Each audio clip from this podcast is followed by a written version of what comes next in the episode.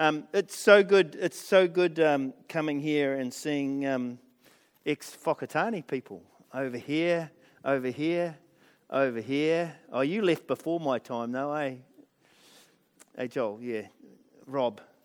I keep getting Rob and Joel mixed up. So uh, it's good to it's good it's good to be here. It's good to catch up with Simon as to what Simon's doing. Simon Simon kind of I've followed Simon from knee high to a grasshopper. Hey, you about this this young?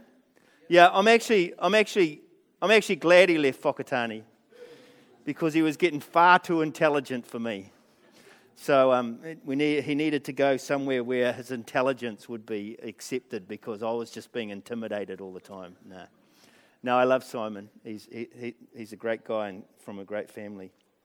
Um, so, yeah, my name um, uh, is Peter.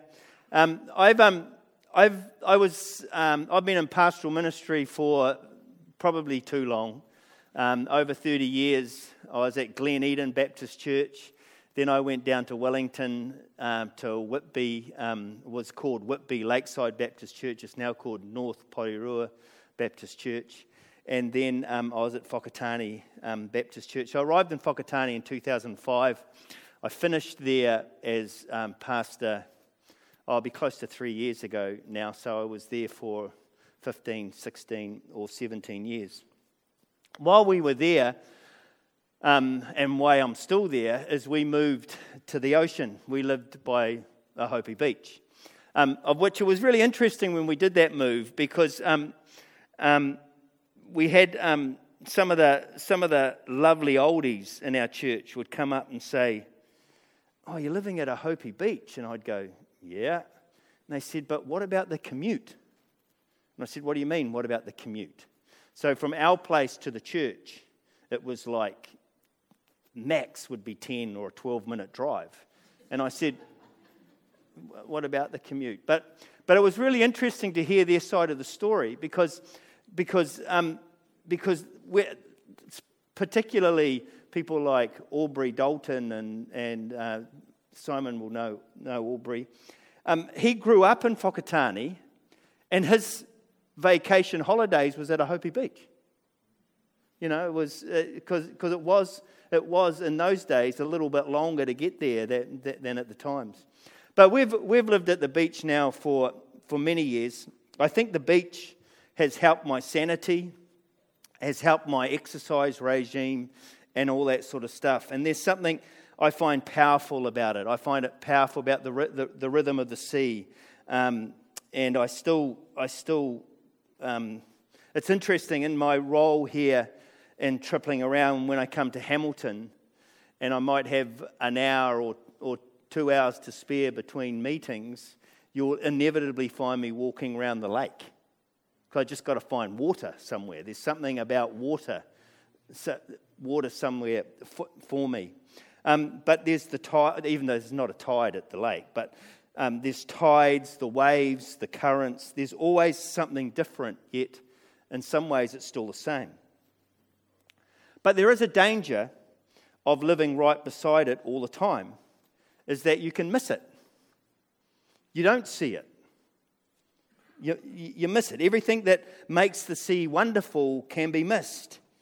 You can live your life without seeing it. Those of you who know Whakatane and Hopa, uh, uh, Hopi, um, as you come over the hill from Whakatane, there's this wonderful view just halfway down where it looks right across the ocean, right through to Whakaari and right through to um, um, Motuhora, which is what, called, commonly called Whale Island and there's this wonderful view. And every now and then, as I come over the, come over the hill, I've got to say, Oh, yeah, there's a view. Oh, yeah, it's nice. Oh, yeah, I like that view. I must go walk, walk along the beach. Because over time, you can miss it. The writer and pastor Max Lucado writes this in one of his books Just because one has witnessed a thousand rainbows doesn't mean that they see the grandeur of one. One can live near a garden and fail to focus on the splendor of the flower. A couple can spend a lifetime together, never pause to look into each other's soul. And this is true, isn't it? Those of you who are gardeners, Um, if, if I came to your place and you've got a fantastic garden, I'd look at that garden and, and, and admire that garden. You may look at it and all you see are the weeds. Hey, you've got to get rid of them, you know. And sometimes we can lose the splendor and the grandeur of these things. And uh, as I said before, this is what happens with me when I'm at the sea. This is what can happen when you live near a significant natural beauty. I'm just trying to think what the significant natural beauty is in Hamilton. I guess there is some. What, what are the significant natural beauties in Hamilton? Where? Hillcrest Baptist Church, absolutely. Along the, along the river is lovely, that walkway along the river, eh? When my brother lived in um, near Sandwich Road, we used to go, I used to go and walk along that, that river, get freaking out when you get near, near the golf course. Mount Pirongia, perhaps, a little bit further out, um, th- those sorts of things. But this is something that can happen at Christmas. And, um, and Christmas comes so frequently that we can even see the season more as a chore than a joy, can't we? Ah, it's busy. It's got time again. It's Christmas time again. And, and in the hustle and bustle of it, we can miss the grandeur of it. We can miss the glory of it, the power of it, the uniqueness of it, and the significance of it. And revel, allow ourselves to revel in the deep meaning of this wonderful event. So I want, you, I want to invite you this morning to revisit the glory of Christmas, to revisit the joy of it, research it again, investigate what went on, meet the characters in the drama again over this, these next, well, it's next week, really, isn't it? It's only two weeks away, isn't it? Well, is it next week? Is it next week? No, week after, two weeks away. Research it again investigate, meet the character, sorry, that was planned. So this event was planned thousands of years before the event actually happened. And in so doing, see the sense of grandeur of this wonderful time. And immense ourselves not in the busyness of it, because that will always be there, but in the significance of it. The significance of this season. I guess, I guess my aim this morning in the brief time that I have is in some way to help you relax into Christmas, but go into a Christmas with this sense of glory and grandeur, with a fresh, vibrant view of who God is and what God has done for us, which started that first Christmas day 2,000 years ago. And let's have a look at it through the eyes of a doctor. Let's look at it through Dr. Luke, through the gospel and Dr. Luke. And we're not going to go through the whole gospel. I'm going to pull out a few verses. But the right, uh, but Luke, Luke, let me put a bit of thing, bit of the scene here. Luke was an outsider. Luke was the only writer of the gospel who was a Gentile. And he decides to bring all the stories together that he's heard about Jesus and he decides to investigate the truth of them and then write them down in what he believed was an orderly account. And in doing so, he reveals something about the very heart of God that perhaps the other gospels don't do quite as well. They do other things really well, but maybe the way Luke does it, he does it a little bit better. And that is this that God loves the outsider. God loves the one who's not yet part. God loves the one who's, who's not part of the club.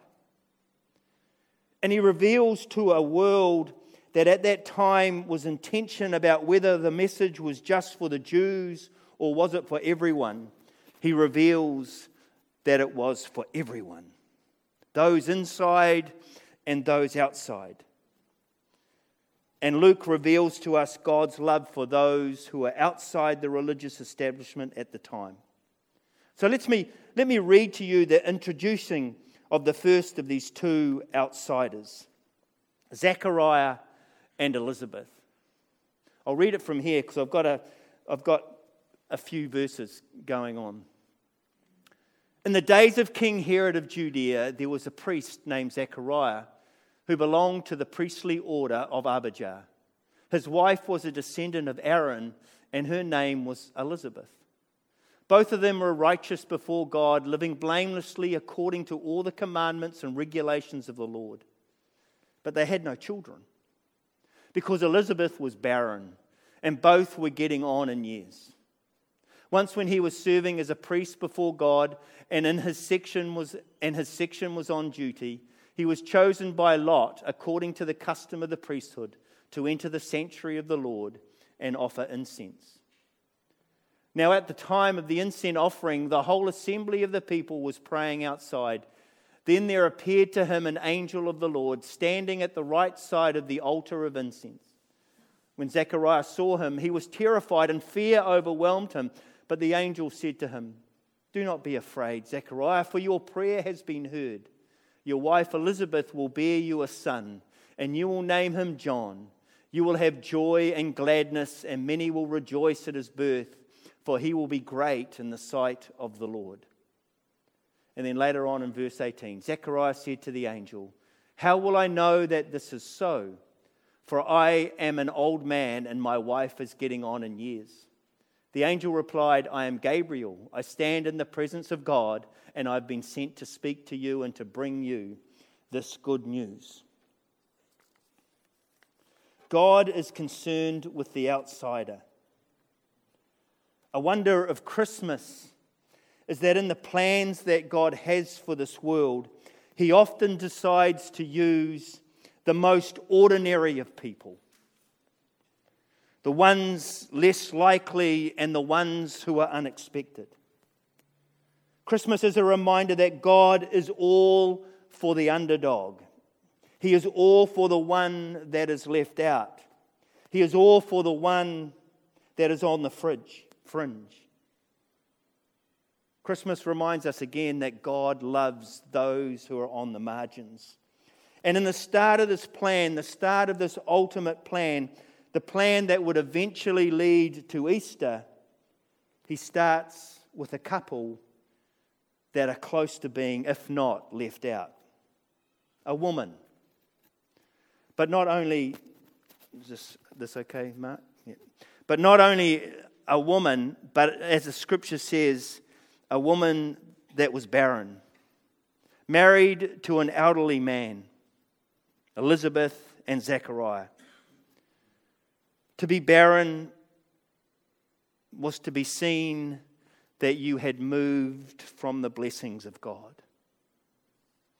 To be barren meant that there was a view that kind of God had forgotten about you.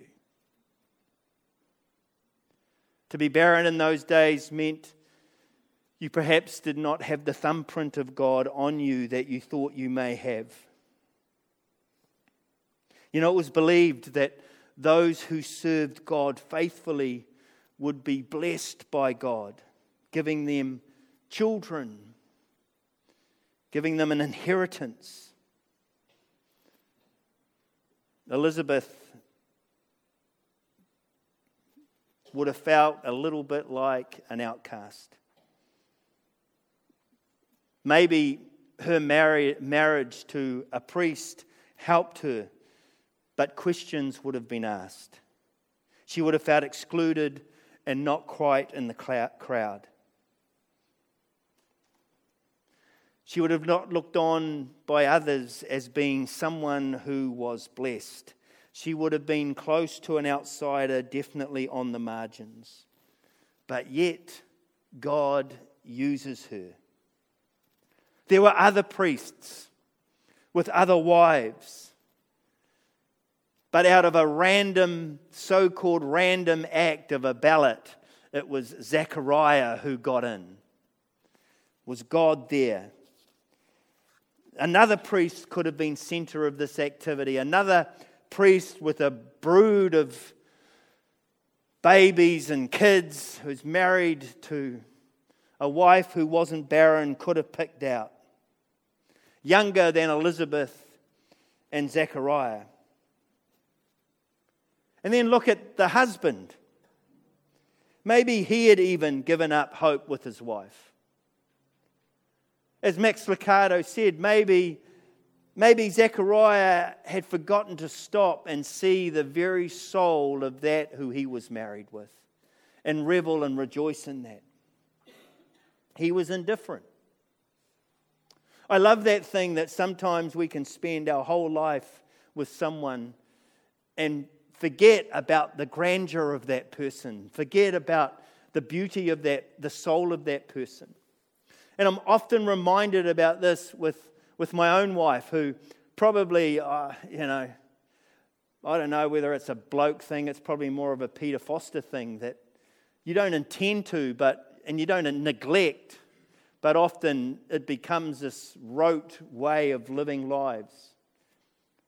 And I love watching her at Christmas, and I can see her soul at Christmas because her, her, her eyes light up as she's decorating a tree, or yesterday as she has our five year old grandson there painting these funny little decorations and just enjoying the presence of being there. And every now and then I, I, will take, I'll get a glimmer of her with her grandchildren and with her kids and I just delight in that and see the beauty of her. See the beauty of her soul. And maybe Zechariah had forgot to see that in Elizabeth and was going through the, the routines. And maybe he had even come to the point where he had felt, how could God ever use her? How could God ever use us? Our faithfulness has not been rewarded. Our faithfulness has not been rewarded. I will do my duty, and that is that. And maybe when he was rostered on the temple duty, he did it with a view that this is what I have to do, and so I'll just go do it.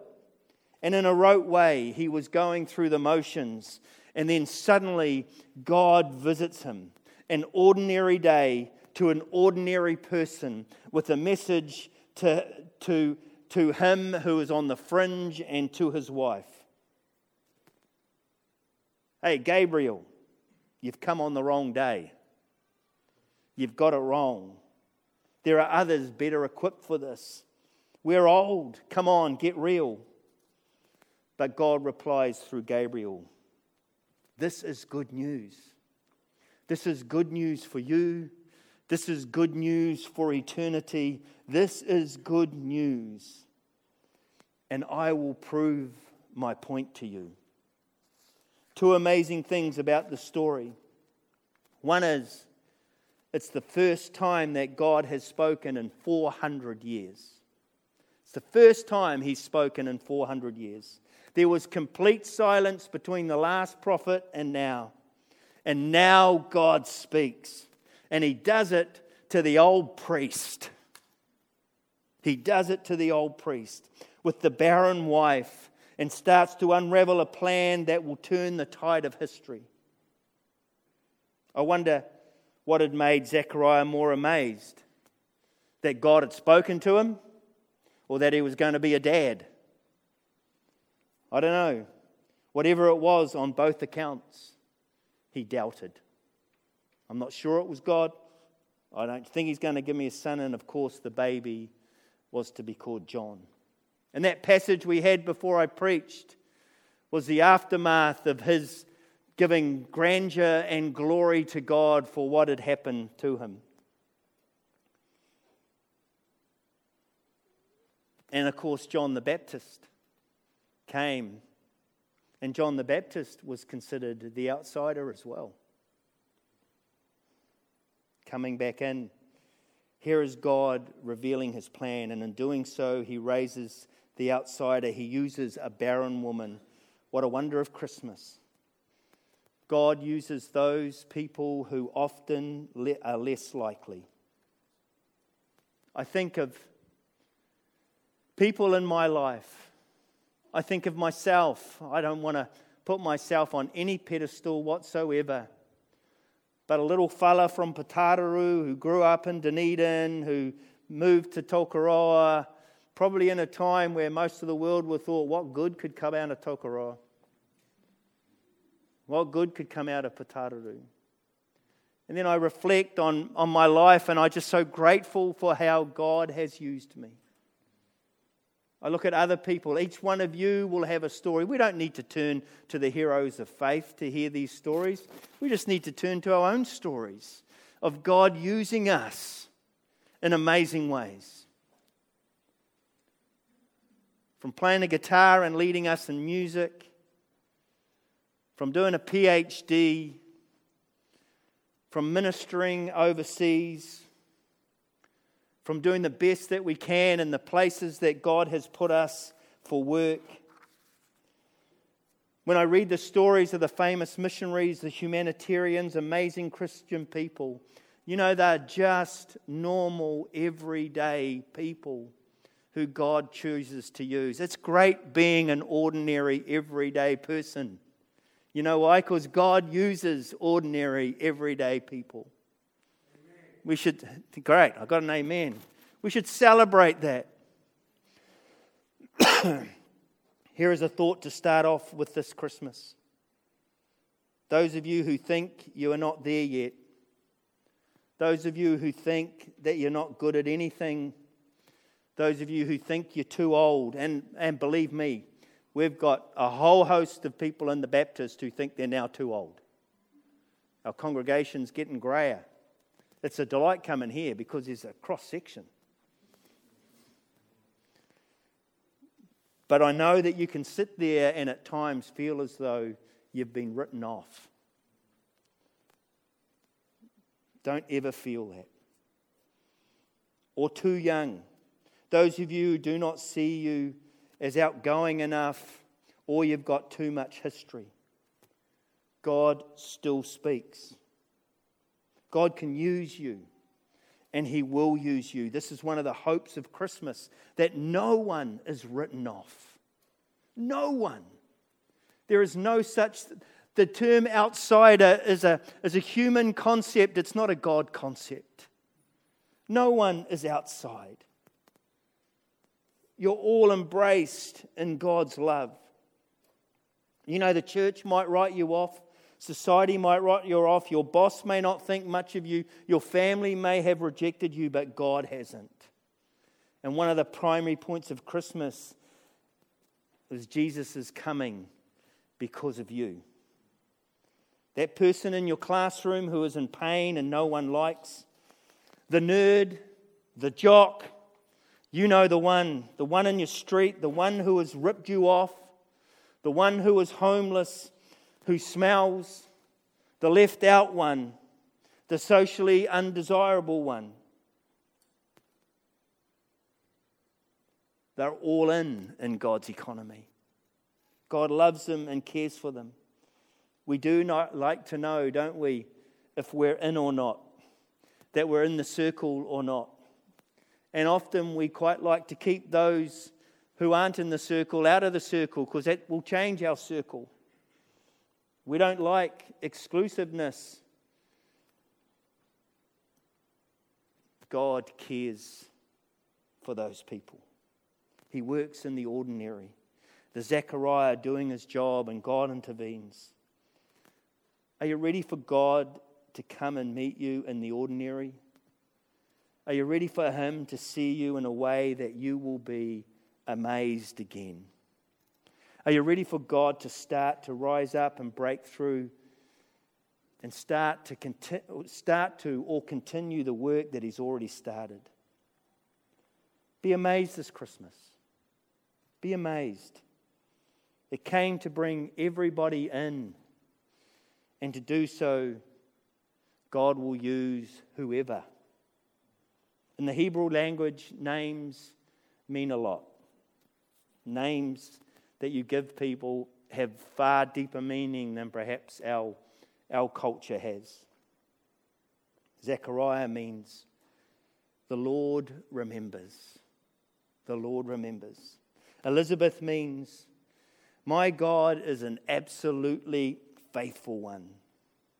And as we have mentioned, John the Baptist means gift. John means gift of God what names to be found in a family. The names convey the truth about God, and it is this truth that helps us understand God's preparation for Christ's birth. It is the truth that will soon come, which, which we call Easter. God remembers you. He's absolutely faithful, and He offers you this gift again this Christmas. Can you see His wonder? Can you look past the familiar, out, familiar sides of it and look at His wonder? God has something new for you. Christmas is something new for us again. And this week, may you know that gift again in all that you do and all that you say. Amen. Hey, let's stand and let me pray with you. Maybe we'll finish off on that instead of a song. Would that be all right? And I'd love to close with a benediction. I love doing benedictions. So I'll close. Father, we want to thank you for this Christmas. Father, we've remembered it with Advent, the time of peace. And Lord, I pray that peace would come upon each one of us this Christmas as a new and a renewed gift. That we would know the peace that comes from knowing who we are in your economy. That we would come, that we would know the peace of who we, that, that we have, that we, you have us in your hand, loving and caring and looking after us. Lord, we thank you, Father, that you love those who we don't even know or that we even walk past in the street, that you love them. Forgive us, Lord, that we may not be able to, for whatever reason, or we struggle to articulate that love and that care to them. We thank you that you love them and care for them. Lord, I pray that you would open our eyes again to what Christmas really means to this world. That you have come to bring people in. You have come to show um, your love for each one of us. And I pray that we would know that again today in a fresh and a renewed way. Lord, we're a bunch of ordinary people. And we thank you that you love and you care for us. And may each person here be reminded of that over the next few weeks. And so, Lord, as we go from here today, as we finish the service, I want to say thank you for all that has given of their time. We thank you for the musicians. We thank you for the scripture reading. We thank you for the, the welcome. We thank you for the service. We thank you for a cup of tea and coffee afterwards. We thank you for the sound people. Lord, I want to pray a blessing over each person here. As they go from here today, may they know the deep, deep love of the Father. And Lord, may each person here know the grace and the mercy that comes through us through Jesus Christ. And may this season remind us again of his grace and mercy that's to us. And may we live a life that looks towards that grace and mercy. Lord, not a life of black and white law, but a life of grace and forgiveness and giving and generosity and humility. And Lord, may we be led by the Holy Spirit in all that we do. Father, I pray that each person here um, would be able to hear this week, in whatever they do, the whisper of the Spirit, maybe even the shout of the Spirit and may you give them the strength, the boldness, and the generosity to act on that whisper. In Jesus' name we pray. And all the people said, Amen.